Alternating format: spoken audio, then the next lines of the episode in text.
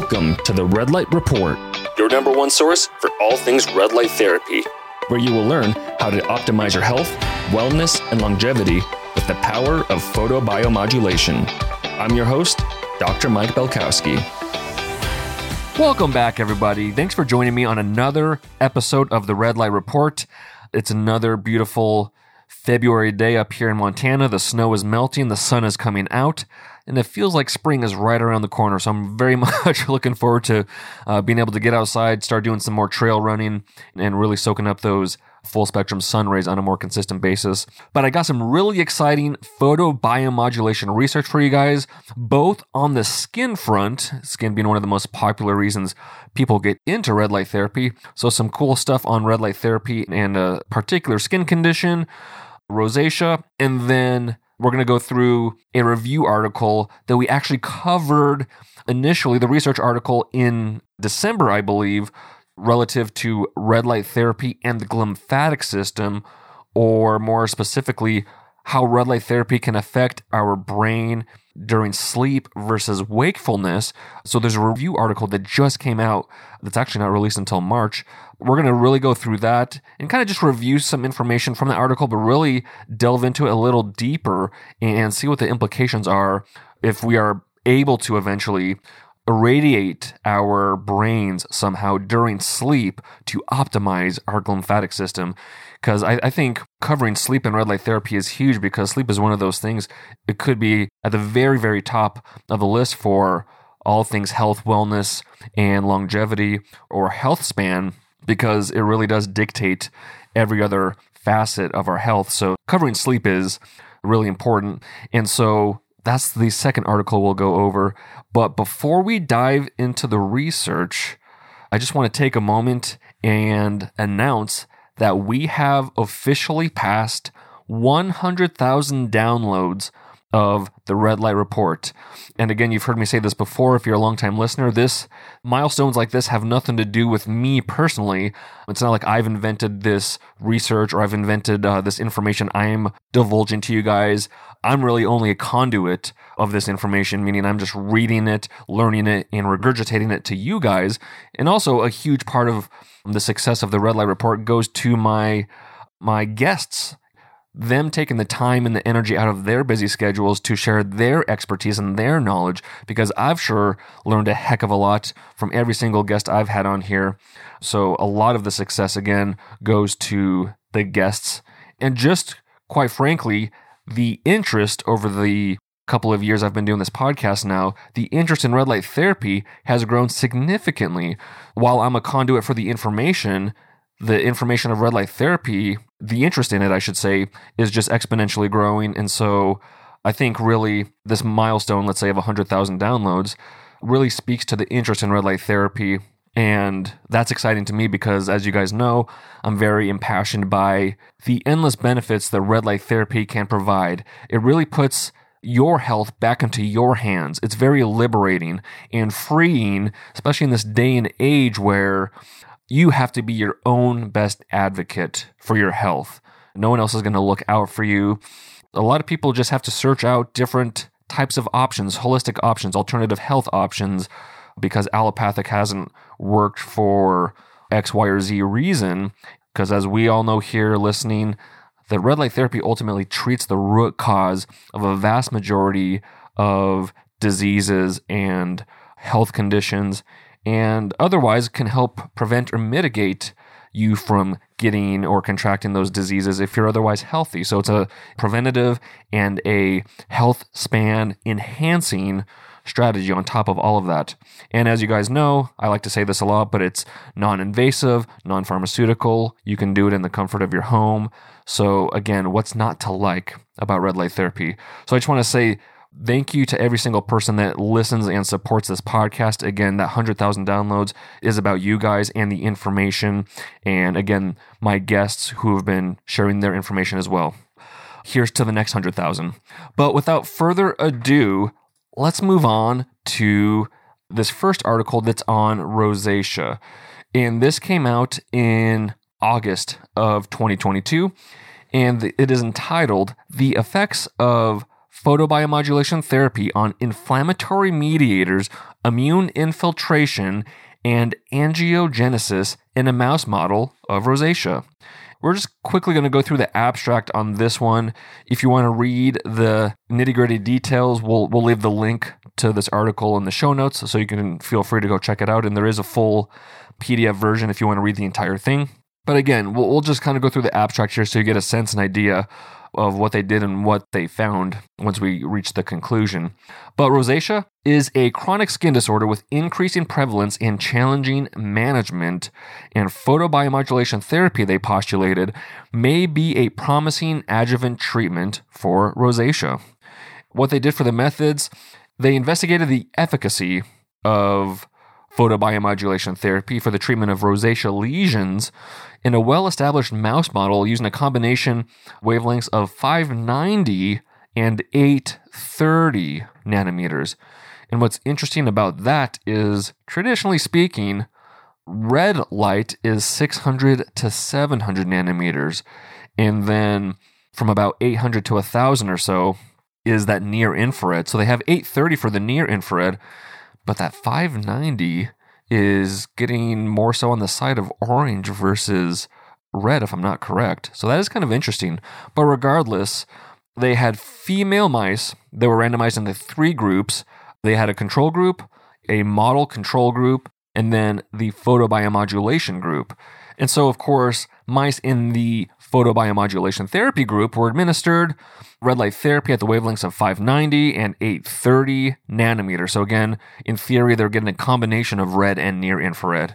And so they don't have the specific protocol, so to speak, in the abstract. So I did dig a little in the article, and this is what they had to say for the photobiomodulation therapy protocol. They said the parameters of the photobiomodulation therapy were as follows. One, the treatment light was a combination of 590 and 830 nanometer wavelengths. And two, the energy was 25 milliwatts for the 590 wavelength and 50 milliwatts for the 830 nanometer wavelength.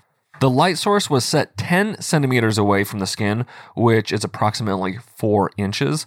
And when they did treat the skin of the mice, they treated with the red and near infrared light for five minutes each time. So the total irradiation time was 15 minutes for every mouse throughout the whole treatment so that they did five minutes per day for three days. And again, they have a little table here that outlines all of that information. And what I found interesting, again, I'm guessing this is for the entire experiment because they said total time five minutes each time for 15 minutes total. So the total energy of the quote unquote red light, again, 590 is still closer to amber or orange, but we'll move along from that now. But they said for the 590 that the total joule energy was 22.5. So 22.5 joules. And then for the near infrared light, 45 joules of total energy. And so when I first looked at this chart, I was kind of taken aback at that energy because I thought that was per treatment. And if you look at a lot of the uh, protocols in the red light therapy treatment protocol ebook, a lot of the treatments don't even get into the double digits, let alone for skin, which we know is traditionally one of the lowest dosage treatments for red light therapy. So when I saw 22 and 45, I kind of knocked my socks off until I realized that that was for the entire experiment. So you have to divide that by three. So if that were the case, they were getting seven joules of energy of red light and then approximately 15, which is still quite a bit, 15 joules of energy of near infrared light per treatment. But let's move back to the abstract now. So that's how they did the photobiomodulation protocols. And so the severity of the erythema, inflammatory cell counts, the expression of key inflammatory mediators, and the degree of angiogenesis and immune cell infiltration of the skin lesions were evaluated by a particular type of staining, immunohistochemistry, and immunofluorescence staining. A lot of big words there. Welcome to science. In a nutshell, that's how they were able to measure improvements or lack thereof regarding red light therapy and rosacea. And so, moving along to the results here, they go on to say photobiomodulation therapy significantly decreased the erythema scores and inflammatory cell infiltration of rosacea lesions in mice. further studies reveal that photobiomodulation therapy downregulated the increased expression of inflammatory mediators and angiogenesis markers and attenuated the dysregulation of immune cell infiltration in mice with rosacea. So, in the end, the conclusion is this investigation suggested that photobiomodulation therapy can improve the rosacea condition by regulating key inflammatory mediators and dysregulating immune infiltration and angiogenesis. So, again, this is only on a mouse model, not on a human model, but still a pretty positive step in the right direction because I've had countless customers and clients and family members and friends reach out regarding rosacea. It's a relatively common condition. It is not fun to deal with, and there aren't necessarily a ton of alternative treatments out there that are super effective and efficacious. So, having this research article out there, again, this is back from August of last year. Hopefully, we can get more and more research articles specific to rosacea and other skin conditions like eczema, because that's another super common one people reach out about. But still, positive research in the right direction regarding rosacea specifically. Hopefully, we see more and hopefully on humans in the near future just to get the further proof in the pudding, as I like to say. But again, and I'll say this this is not medical advice, and this is just me speaking as if I was talking to a friend in the room right here, is that you don't have to wait for the research to prove that something works to use it for said condition. So if I'm dealing with eczema or I'm dealing with rosacea, and I've had people reach out about root canals and cavitations. If you're wondering if red light therapy can work, or you're wondering if red light therapy can be safe, just think about the principles of red light therapy. What does it do? It modulates inflammation, it improves circulation, it optimizes cellular energy via the mitochondria. So, if you're dealing with eczema, rosacea, cavitations, and root canals, could those three mechanisms improve your condition, or at the very worst, mitigate uh, the worsening of that condition? And if the answer is yes, and then secondly, is red light therapy safe for that condition? And my answer to that is there are no contraindications in the research. There may be some, I don't want to call them complications, but there may be some interactions with particular drugs you want to look at or learn about. But overall, red light therapy, as we know, it's just a form of light that we get from the sunlight. So, yes, it's safe for humans. So, again, just because there's not research doesn't mean A, it doesn't work, or B, it's not safe. Do your own research. You can reach out to me via email or on social media, and I'd be more than happy to help if I can. I will kind of drop this bomb in the middle of this episode that I should have mentioned this at the beginning, but I am going to be starting a subscription model on Instagram where I will be releasing exclusive content for those who are in the subscription. It'll be specific information on research, specific information on protocols. People will be able to ask me medically related questions that I would otherwise not answer in a public forum for liability reasons. So, if you want some more detailed information as it relates to red light therapy, be on the cutting edge of the research as it comes out, on protocols as I release them in real time. And again, if you want medically related questions related to red light therapy that you want to ask me directly, then go to the BioLight Instagram page, which is biolight.shop, and click the subscribe button it's just a monthly payment where you'll have access to all that information as it comes out. And I'll be producing a lot of content for my subscribers.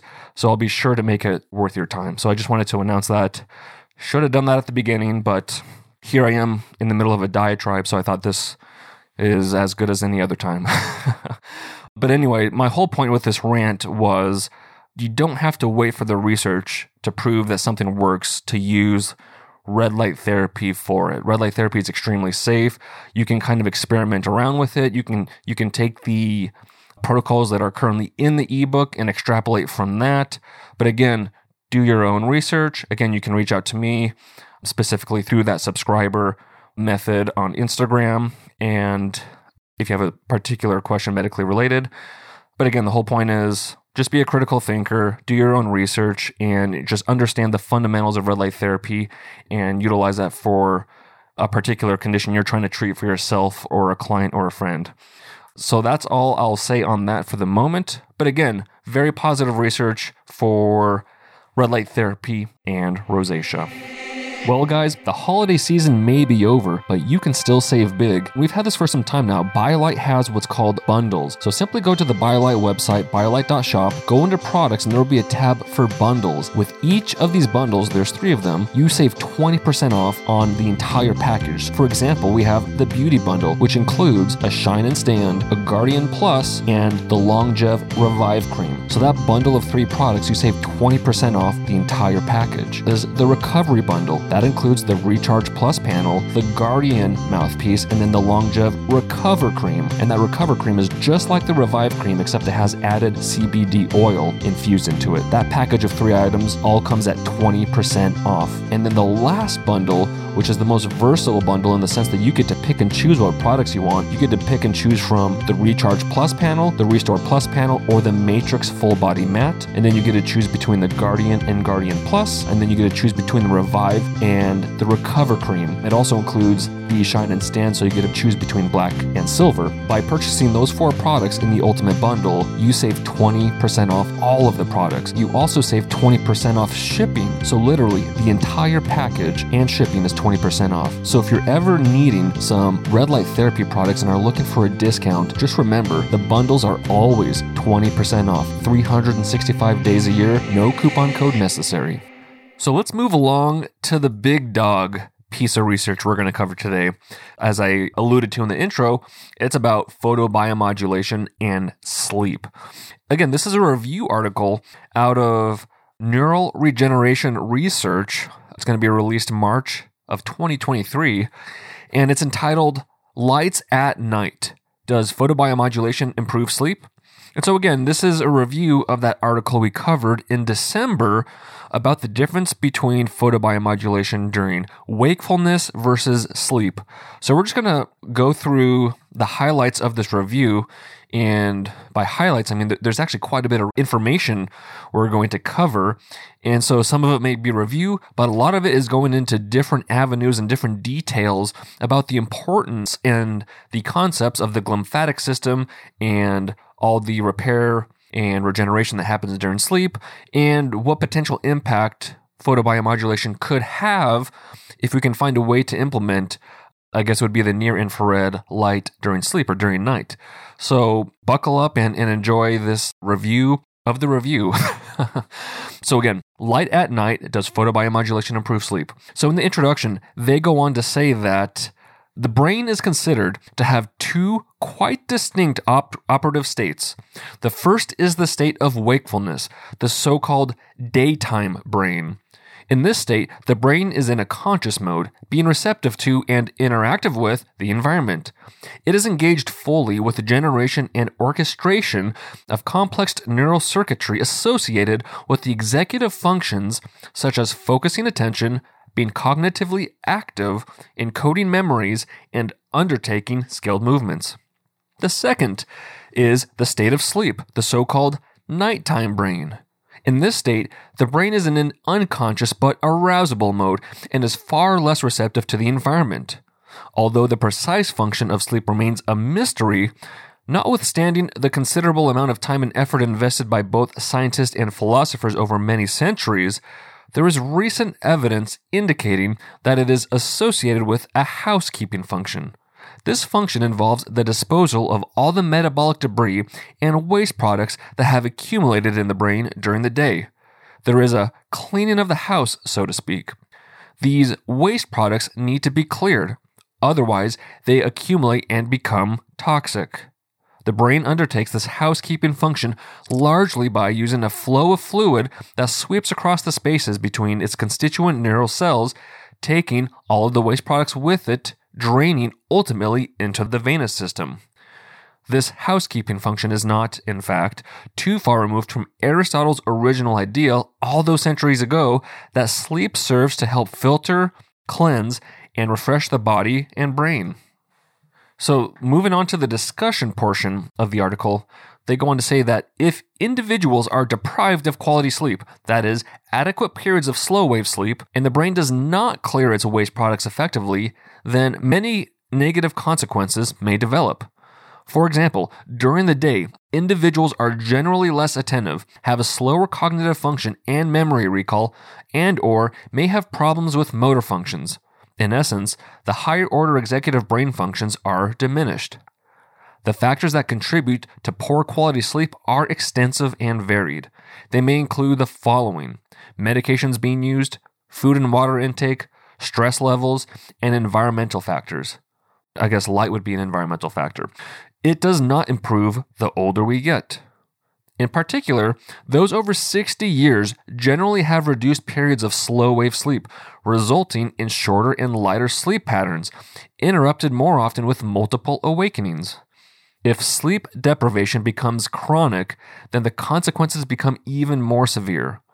There is an increased risk of developing a range of serious medical conditions, including cardiovascular disease, hypertension, diabetes, obesity, psychiatric illnesses such as depression, and neurodegenerative diseases such as Alzheimer's disease. Conversely, individuals who have consistent patterns of good quality sleep tend to live longer and suffer less disease later in life.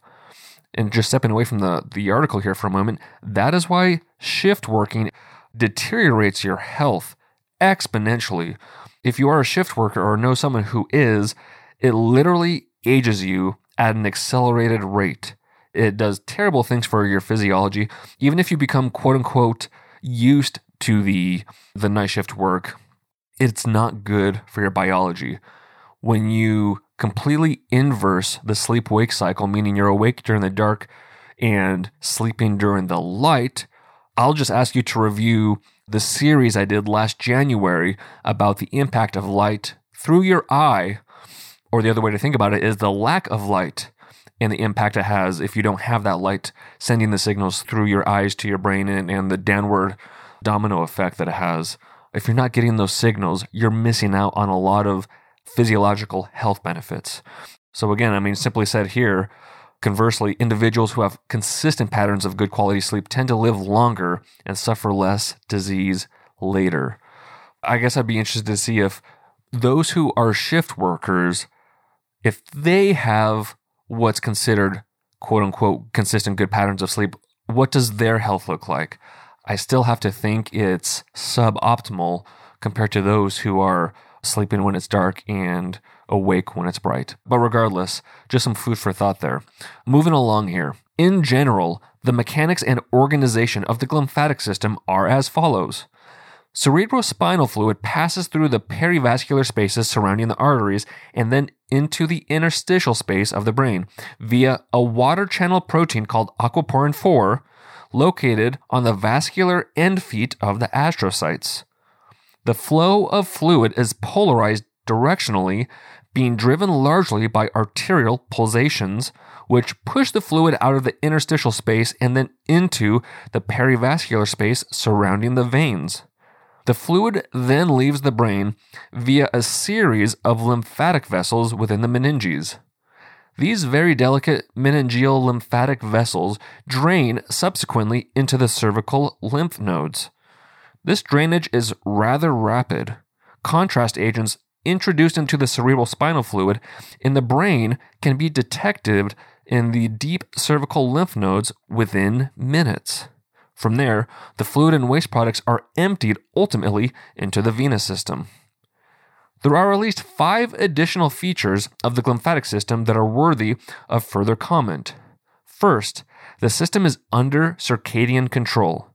The activity of aquaporin 4 has been reported to be greatest during sleep and least during wakefulness, and a loss of aquaporin 4 from the system leads to an elimination of sleep wakefulness difference in glymphatic activity. Second, there is a clear age related decline in glymphatic activity in both fluid inflow and clearance. Third, the activity of the glymphatic system is also very much reduced in disease. For example, after subarachnoid hemorrhage or multiple microinfarction, as well as in neurodegenerative diseases such as Alzheimer's disease. Fourth, linking closely with the last feature, there are indications that there is a topographical pattern of glymphatic flow across the brain and that this pattern appears to correlate with the general topography of pathology in Alzheimer's disease. The stagnation and trapping of fluid within the brain have been suggested to encourage the aggregation of proteins in the interstitial space and to promote the onset of disease. Finally, in addition to its waste elimination role, it has been suggested that the glymphatic system is involved in the distribution of non waste products, for example, glucose and various types of neurotransmitters across the brain. Okay, so all of that was a nice review of the brain, wakefulness versus sleep, the importance of the glymphatic system, and the role it plays within repair regeneration of the brain. It decreases with age, it decreases with poor sleep, it decreases with poor circadian rhythm. So, all those play a role with the glymphatic system, and the glymphatic system is important for removing detox and keeping things moving, so to speak, as it relates to your brain. And so, ultimately, what does that have to do with red light therapy? Or another way to say that is, how can red light therapy benefit our glymphatic system, which has such an important role on our overall health? So, this section here is entitled Evidence that Photobiomodulation helps the garbage disposal system of the sleeping brain. Photobiomodulation, the application of red to near infrared light on body tissues, has been shown recently to improve the clearance of fluid and toxic substances from both the periphery and from the brain. In the periphery, photobiomodulation uh, at the wavelength 1267 nanometer, which is near infrared, a long form of near infrared, prompts the clearance of fluid through the lymphatic system through a relaxation of lymphatic vessels, presumably after a photobiomodulation induced release of nitric oxide, together with an increase in the permeability of lymphatic endothelium. In the brain, photobiomodulation leads to an improved clearance of experimentally introduced substances, for example, gold nanorods and dextran, into the cerebral spinal fluid.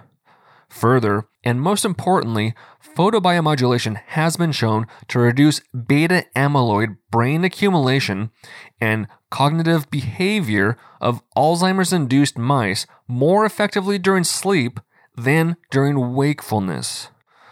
It also reduces beta amyloid deposition in the interstitial space and stimulates the overall flow of interstitial fluid, as well as inducing the breakup of beta amyloid assemblies and activating enzymes that reduce beta amyloid aggregation. In addition, photobiomodulation, when applied to normal mice, prompts a much faster clearing of beta amyloid from the lateral ventricle of the brain down to the deep cervical lymph nodes at the night than during the day.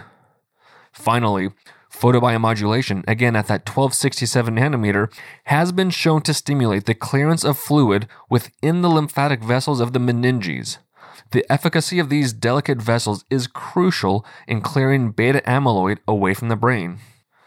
The precise photobiomodulation induced mechanisms that underpin the improved fluid clearance and disposal of waste products of the sleeping brain are not clear.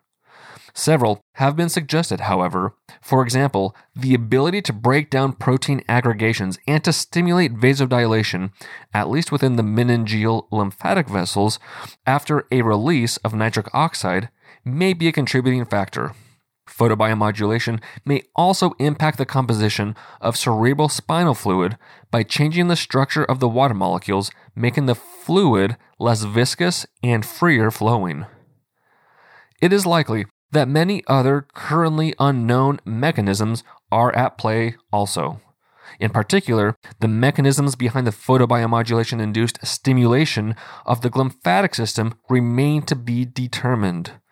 We speculate, however, that photobiomodulation may work primarily to increase the permeability of the aquaporin 4 water channels on the astrocytes, thereby helping to increase the flow of fluid through the brain. It should be noted that the range of wavelengths of light considered as photobiomodulation, which they cite as 600 to 1000 nanometers, has not been shown to suppress the brain release of melatonin, the key hormone in maintaining circadian rhythm and sleep. In fact, these longer wavelengths have even been suggested to promote the release of melatonin, which can only be of benefit to a better night's sleep. Further to this point, photobiomodulation has been reported to induce sleeping and prolong sleep duration in mice. Blue light, which is 380 to 500 nanometers, by contrast, has the reverse effect by suppressing melatonin release and prolonged nighttime exposure results in a poor quality of sleep. And of course, that's why we want to be wearing blue light blocking glasses, especially when the sun goes down, if you're going to be in front of some sort of blue lit screen technology.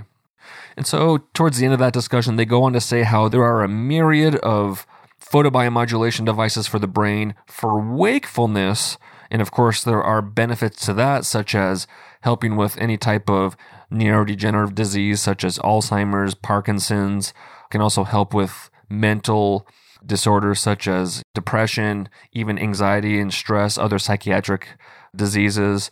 And of course, you know, with the new research coming out, we have things like TBIs and concussions that photobiomodulation seems to accelerate the recovery for. But again, there's a myriad of those types of devices for wakefulness brain health benefits, but we need to figure out a way to yield this technology while we're asleep for the glymphatic system's sake and everything that was outlined in this article are the benefits to be had by keeping the glymphatic system active and healthy, especially as we get to the later stages in our life. So that's kind of where the next phase of this research is hopefully headed is finding different ways that that near infrared light can penetrate at particular times during the night to optimize our glymphatic system, to optimize getting rid of that toxic waste and debris, you know, out of the brain into the lymph and venous system below so it can be expelled elsewhere properly at that. That's the exciting part of that article. Well, all of it's exciting and good information, but looking towards the future, that's where this research is headed on this topic specifically is finding ways to utilize photobiomodulation on our brain while we sleep. And so the conclusion is we suggest that nocturnal photobiomodulation, by stimulating the function of the glymphatic system of the brain at night, will form an effective non pharmacological treatment that helps improve the overall quality of sleep and hence the well being and long term health of many individuals. So that was much more eloquently put than I just said it. But regardless, Pretty cool information. Again, we'll leave the link in the show notes so you guys can check out the full article and the full review if you so choose. And lastly, I'll just go over a pretty cool article uh, that is out on the internet. It's on scitechdaily.com. So, Science Technology Daily. Again, we'll leave the URL or the link in the show notes, but it's SciTech Daily, and it's an article from early December of 2022 about transcranial photobiomodulation for improving short term memory. And this comes out of the University of Birmingham. And so the article itself is entitled Non Invasive Laser Light Therapy Could Improve Short Term Memory by Up to 25%. And so they have a nice little review of what transcranial photobiomodulation is and then they go on to say that previous research studies have shown that laser light treatment will improve working memory in mice. Additionally, human studies have shown that transcranial photobiomodulation treatment can improve accuracy, speed up reaction time, and improve high order functions such as attention and emotion. However, this is the first study to confirm a link between transcranial photobiomodulation and working memory in humans. And so Dongwei Li, a visiting PhD student in the University of Birmingham Center for Human Brain Health, is a co author on the paper. He said, People with conditions like ADHD and other attention related conditions could benefit from this type of treatment, which is safe, simple, and non invasive with no side effects. Moving along here, in the study, scientists at Beijing Normal University carried out experiments with 90 male and female participants aged between 18 and 25. So, certainly a younger demographic like those in, in college, so to speak. And participants were treated with laser light to the right prefrontal cortex at wavelengths of 1064 nanometers, Uh, so near infrared light, while others were treated with a shorter wavelength, or treatment was delivered to the left prefrontal cortex. To rule out the placebo effect, each participant was also treated with a sham or inactive transcranial photobiomodulation treatment. And so, after the transcranial photobiomodulation treatment over 12 minutes, the participants were asked to remember the orientations or color of a set of items displayed on a screen. The participants treated with the 1064 nanometer laser light to the right prefrontal cortex showed clear improvements in memory over those who had received the other treatments.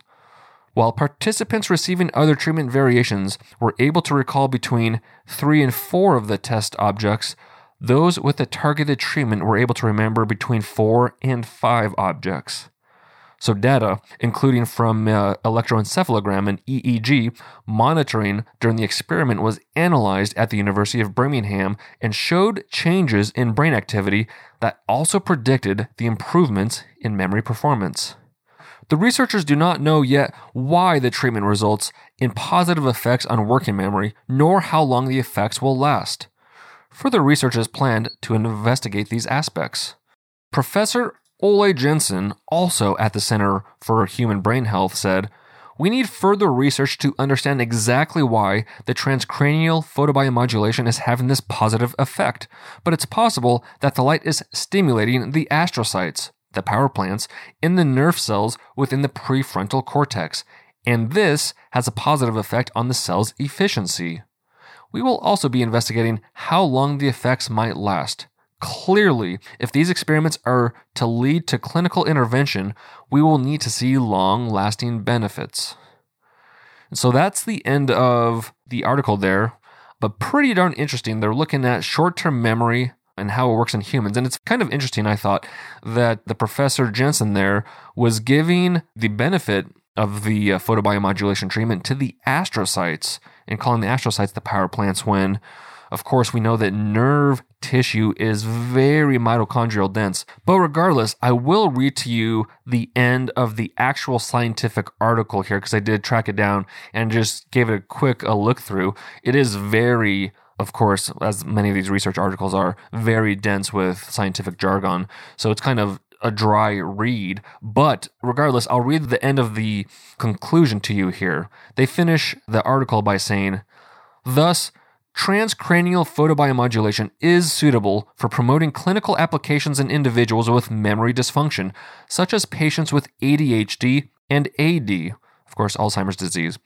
However, transcranial photobiomodulation will depend on stimulation parameters such as the power density, wavelength, dosage, and location. Further research work is needed from the biophysical and neurobiological aspects to use the full potential of transcranial photobiomodulation before it can be applied to improve cognition in healthy and clinical populations. And also in this article, towards the end in the discussion section, they were talking about the impact that hair plays in in being able to get light through the hair, or how that uh, is obviously deterrent in getting light to the brain. So it is very interesting that that is another uh, hurdle that's going to have to be figured out. But I'm sure with the technology we have these days, we'll we'll find a way to get these types of photobiomodulation treatments and make them efficient and effective. But regardless, pretty cool to see that they're working on short term memory because, of course, especially when you have a neurodegenerative disease, Parkinson's, Alzheimer's, dementia, the first thing to go is your short term memory. You almost always retain long term memory, but it's that short term memory. Where did I leave my keys? Uh, what do I need from the grocery store? Uh, what, what am I doing here in this room? That type of stuff. So, if photobiomodulation can improve that short term memory, the impact that could have for individuals dealing with those types of issues would be immeasurable. So I really hope that they're able to kind of perfect this protocol, this idea behind improving short term memory. Because as we know, especially in the US, as we get older, as the population ages, the baby boomers, we're getting a lot more people in that age range where dementia Alzheimer's, Parkinson's is becoming a bigger deal and, and a bigger percentage of the population could be running into these types of issues. So if we can mitigate it, prevent it, and even reverse it, that would be truly amazing. So those are the things I wanted to cover today, guys. We covered some pretty cool stuff. Rosacea, the potential for red light therapy to help with that. Of course, impacting sleep for the better via the glymphatic system, and then the potential to optimize short term memory, especially those uh, dealing with ADHD or those with a neurodegenerative disease, again, improving short term memory. So, pretty cool stuff. And trust me, I got plenty of more research that we'll be covering in future solo sodes as we sprinkle them in between some upcoming interviews I have to release. So, regardless, thanks for sticking with me, guys. Thanks for listening to this episode. And as stated before, thank you all for listening and supporting this podcast and getting it to 100,000 downloads. I'm excited for the next 100,000 and beyond and continuing to bring you guys the most recent and up to date photobiomodulation, health and wellness, longevity, health span information that I can and for my guests that I'll have on the show. So, again, thank you all. Have a fantastic week. And again, I always like to finish solo sodes by saying if you haven't already, please go leave a quick five star review either on iTunes or uh, Spotify. It takes 15 seconds. Just click that five star rating. So that way this podcast can get ranked a little higher and more people can learn the information that you have learned about in these podcast episodes so that they can have their health and wellness improved through the power of red light therapy. You guys have an amazing week and I'll see you on the next episode. Thank you for listening to the Red Light Report. If you like what you heard today, go ahead and leave us a review on iTunes and other podcast platforms to help spread the word so other people can learn about the many health, wellness, and longevity benefits of red light therapy. If you're looking for more educational content, check out our Instagram page at biolight.shop and our YouTube channel, BioLight. I'm Dr. Mike Belkowski, and I'll see you on the next episode.